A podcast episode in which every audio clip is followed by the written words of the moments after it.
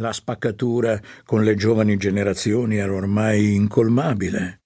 I contratti a termine e la bella novità del concorso nazionale per ottenere l'abilitazione scientifica, necessaria anche solo per concorrere al posto di associato ordinario, si sarebbero ben presto rivelati presidi invalicabili, imbuti micidiali in cui tirare le ambizioni degli aspiranti professori. Grandioso. La frode era stata commessa, il delitto consumato. E ora quelle masse di ridicoli, sgangherati, sciamanti mosconi che riempivano le piazze con le loro inutili manifestazioni sarebbero state schiacciate. Dall'inebriante violenza del potere, dall'autorevolezza scintillante della legge, dalla viva smania di sopprimere i deboli. E lui, primus inter pares, ne avrebbe colto i frutti dolci e sugosi. Dobbiamo smetterla di vederci. Enrico Zaramella fissò la giovane donna davanti a lui con gli occhi fuori dalle orbite. Sentiva la paura premergli contro la gola. Non gli era mai successo, non in quel modo almeno quella storia con Anna lo stava uccidendo lentamente. Certo, non era la prima volta che tradiva sua moglie, ma fino a quel momento i rischi erano stati, come dire, calcolati. Era un professore universitario, ordinario di diritto internazionale, e partecipava spesso a congressi all'estero. Andare a letto con qualche segretaria o cameriera degli alberghi non era certo una novità per lui. Però questa era la prima volta che aveva una storia con una collega, una ricercatrice di diritto internazionale, della sua stessa università, del suo stesso dipartimento per giunta. Era stato un vero idiota a esporsi in quel modo. D'altra parte, all'inizio, era convinto che la cosa si sarebbe sgonfiata da sola. Si sbagliava, perché quella giovane ricercatrice emiliana Aveva un fisico da sballo, gambe lunghe e abbronzate, seni gonfi e pieni, due labbra carnose e rosse come canotti e una cascata di riccioli neri che avrebbero mandato fuori di testa uomini migliori di lui. E poi era una grandissima troia mugolava assatanata mentre lui la prendeva da dietro e gli diceva cose che gli facevano venir voglia di non smettere mai. Gesù lo teneva per le palle. Dopo alcuni mesi di sveltine nel suo studio della libera università di Padova, o di sesso sfrenato a casa di lei, però, Enrico era stanco di dover confezionare bugie per sua moglie e sua figlia. Rientrava dal lavoro sempre più tardi e il gioco cominciava a non valere più la candela.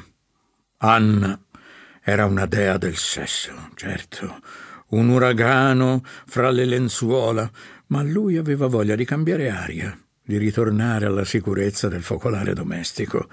Sentiva che quella maledetta storia stava diventando qualcosa di pericoloso.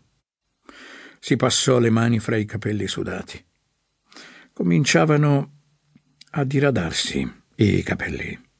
Questa cosa lo faceva impazzire. I suoi riccioli castani erano da sempre un motivo di vanto, uno dei pezzi forti da esibire con le donne.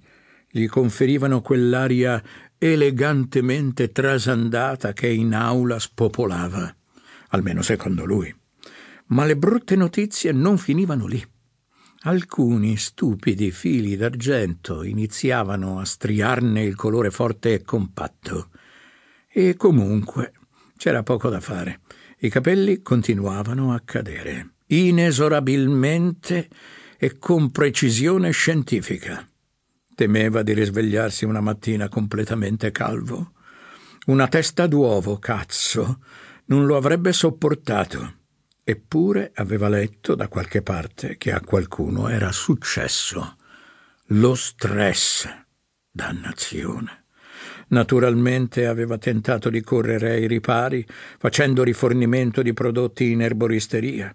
Passava una volta al mese e svaligiava il negozio, olio di semi di lino, balsami, flaconi di shampoo protettivo e poi le mitiche fialette della Labo, che continuava a versarsi in testa nella speranza di rinvigorire la chioma. Tempo sprecato. Si tirò su i boxer e i pantaloni di vigogna, attorcigliati intorno alle caviglie. Infilò la maglietta bianca, spingendo in fuori il petto e trattenendo la pancia, un riflesso condizionato. Si ammazzava di palestra da anni, quattro volte alla settimana, più ripetizione di addominali e flessioni a casa, ma quel maledetto rotolo di grasso non accennava a sparire. Aveva appena compiuto 42 anni e tentava in tutti i modi di tenersi in forma. Stava attento a ciò che mangiava. Aveva rinunciato da tempo a vino e birra e aveva tagliato completamente dolci e formaggi. Ormai era diventato un divoratore di insalate e di petti di tacchino, quella carne bianca schifosa che non sapeva di niente e sembrava verdura travestita.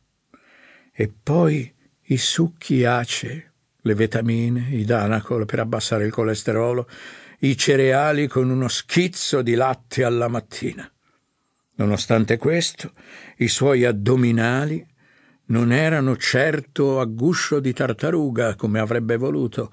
La pelle iniziava a rilassarsi e due grinze orribili segnavano impietosamente dei pettorali tutt'altro che gonfi. Nonostante gli sforzi, un po' alla volta, sarebbe cascato tutto. Stai scherzando, vero? Anna lo guardò come una pantera. Da sotto le lunghe ciglia morbide, i suoi occhi blu lampeggiavano di una luce maligna. Non aveva certo intenzione di mollare l'osso proprio in quel momento, proprio quando le cose cominciavano a farsi interessanti. Ci voleva altro per metterla in crisi. Veramente no, te lo ripeto, dobbiamo smetterla di vederci. Ma perché? Non ti piaccio più? fece lei con la voce calda e sensuale che sapeva sfoderare nei momenti importanti e mentre diceva così lo raggiunse, girando intorno alla scrivania dove pochi minuti prima lui l'aveva montata come una puttana da due soldi. Dondolava, languida, su dei tacchi da dodici centimetri. Lo squadrò come avrebbe fatto con una vittima designata e gli slacciò la cintura, facendo scivolare i pantaloni di nuovo in fondo alle gambe magre, perfettamente depilate. Poi gli abbassò i boxer, mettendosi in bocca il membro e succhiandolo avidamente. Enrico ebbe un gemito mentre il pene gli si gonfiava istantaneamente in un'erezione. Provò ad allontanarle la testa, ma non ci riuscì Anna continuava a scivolare su e giù, mordicchiandogli il glande e poi spingendo il membro fino in fondo alla gola. Lo teneva per i testicoli, conficcandoci dentro le unghie lunghe color sangue. Enrico non riusciva a controllarsi. Quella donna era un demonio.